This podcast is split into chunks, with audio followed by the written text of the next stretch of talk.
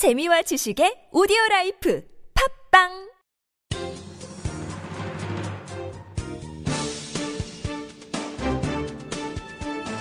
일간 사설 4월 21일 화요일 한국일보 사설 지중해 잇단 난민 참사 국제사회 방치 안 돼.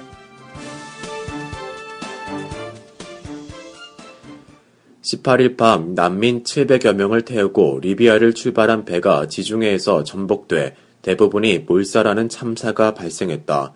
현재까지 구조된 사람은 50여 명에 불과하다. 인명피해가 사실로 확인될 경우 지중해 최악의 참사가 될 것이라고 유엔 난민기구는 경고했다.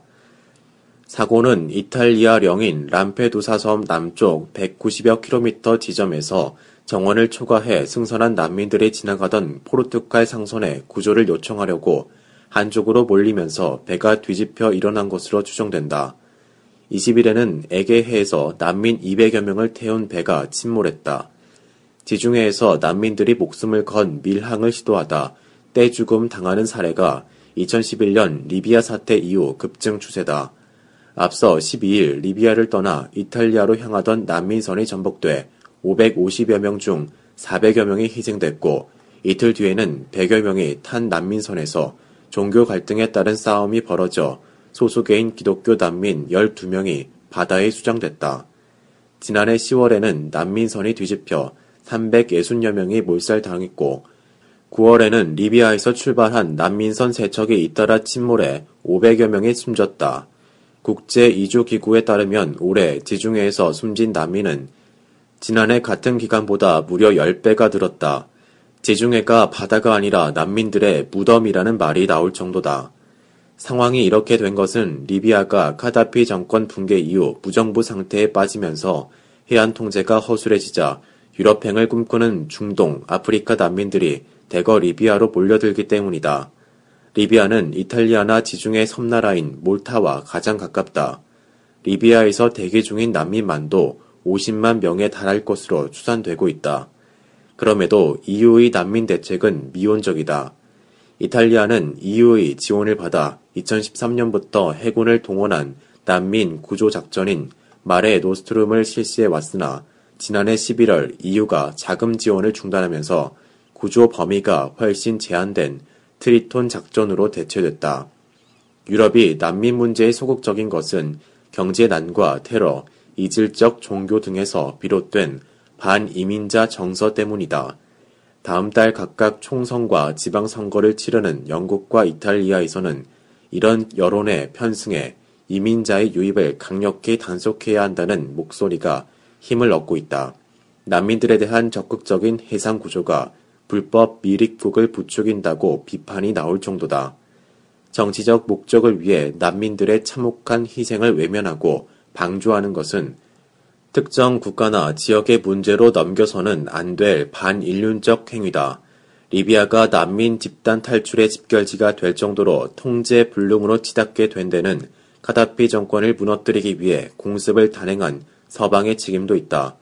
국경 통제를 강화하고 난민들을 위한 역외 수용소를 설치하는 등 대책부터 우선적으로 강구돼야 한다.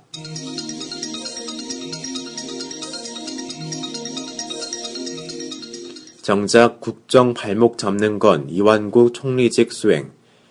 이완구 국무총리가 성완종 파문에 휩싸여 식물총리로 전락하면서 국정 공백이 심각한 상황에 이르렀다. 공무원 연금 개혁이나 노동시장 구조 개편 문제 등 화급한 국정의 주요 현안이 모두 실종됐거나 표류하고 있다.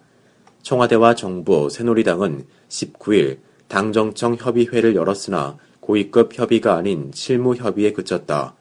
국회는 가동 중이지만 성완종 리스트라는 블랙홀에 빠져 사실상 마비 상태다. 정부 기능부터 정상화해야 가닥이 풀릴 것이나 운신폭이 전혀 없어진 이 총리의 존재 자체가 도리어 이러지도 저러지도 못하게 하는 장애로 작용하는 양상이다. 이런 가운데 이 총리는 그제 4.19 혁명 기념식에 이어 어제는 장애인의 날 행사에 참석했다. 이 총리는 대통령이 계실 때보다 더 열심히 국정을 챙기겠다며 총리직 고수에 강한 의지를 보이고 있다. 대통령을 보좌하며 행정 각부를 통할하는 국무총리가 이런저런 행사장을 쫓아다니는 게 소임의 전부일 리가 없다. 도덕적 정당성과 정치적 권위를 갖지 못한 반쪽 총리의 한계를 스스로 드러내고 있는 것이다. 이 총리는 이미 성완종 리스트 포함의 진위 여부와 별개로 권위와 신뢰를 상실했다.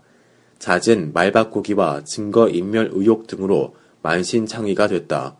이 총리는 성 전 회장과 가까운 사이는 아니었다고 말했으나 지난 1년간 210여 차례 전화를 주고받은 것으로 밝혀졌다. 성 전 회장이 남긴 기록에는 같은 기간에 23차례 만난 것으로 돼 있다.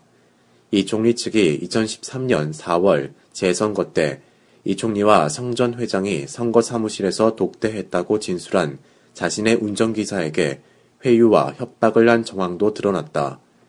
이 총리는 성 전 회장이 숨지기 하루 전에 태안군의회 부의장 등 측근과 나눈 대화 내용을 파악하기 위해 15차례나 전화를 걸기도 했다. 이런 숱한 추문과 협잡에 얽혀 있는 인물이 국정 현안을 책임지고 이끌어 가기를 기대하기는 어렵다. 새누리당 내에서도 이 총리 거취 문제에 대한 상황이 조기에 정리될 필요가 있다는 인식이 확산되고 있다. 새정치민주연합이 조만간 이 총리 해임 건의안을 제출할 움직임을 보이는 것과 맞물려 자칫 이 총리가 강제로 떠밀려 나가는 진풍경이 연출될지도 모른다. 지금의 국정 공백과 혼란을 끝낼 책임은 이 총리 본인에게 있다. 해임 건의안 표결로 더 큰 혼란을 부르기 전에 스스로 결단을 내리는 게 본인이나 정권을 위해서도 옳은 태도다. 또한 그나마 남아있는 최소한의 명예를 지키는 유일한 길이다. 새누리당도 집권당으로서 책임을 지고 국정 공백 사태를 줄이기 위한 최선의 방법을 모색해야 한다. 이 총리가 자진 사퇴 의사를 밝히고 처리는 박근혜 대통령 귀국 후에 하는 식의 선 사의 표명 후 처리 방안이 현재로서는 가장 적절해 보인다.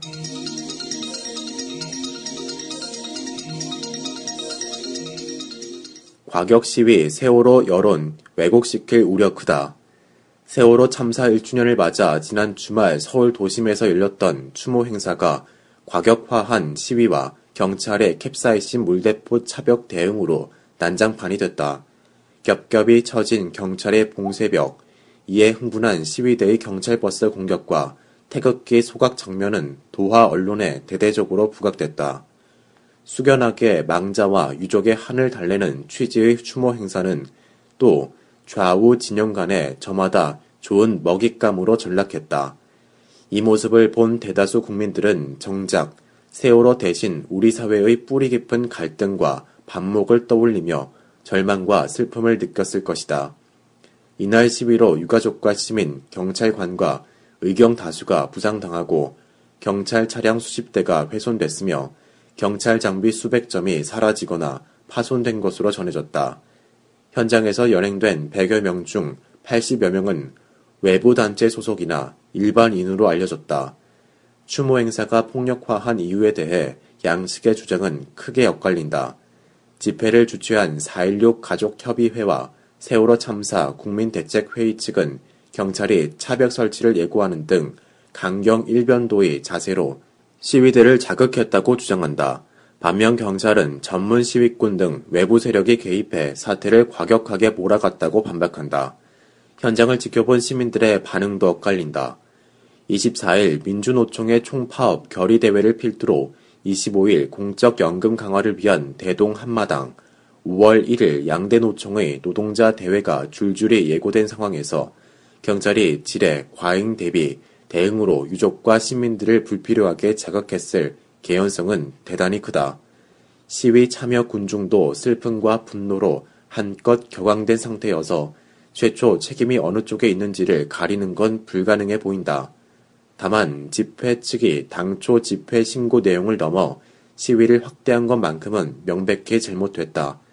경찰의 책임 유무를 차치하고 매 집회 때마다 평화 집회와 시위를 끝내 폭력적으로 변제시키거나 충동질하는 일부 세력의 존재는 분명하게 목격된다. 지난해 보수를 자처하는 일부가 단식하는 유족의 면전에서 음식을 먹으며 조롱하는 짐승 같은 짓으로 국민의 공분을 산바 있다. 과격 폭력 시위는 유족의 주장과 입장의 정당성을 결정적으로 약화시키고 유족의 아픔을 10분 이해해온 선량한 시민들의 공감을 훼손하는 점에서 해악은 크게 다를 것 없다. 이미 주말 이후 세월호 피로감을 대놓고 말하는 이들이 많아지고 있는 건 크게 우려할 만한 현상이다. 거듭 말하지만 세월호는 결코 잊혀져서도 최종적 해결이 더는 지연돼서도 안 된다. 이 원칙을 허무는 어떤 행위도 용납돼서는 안 된다. 시위의 과격화, 폭력화는 유족과 여론을 도리어 이간질하는 행위다. 이렇게 해서 얻을 수 있는 게 과연 무엇인가?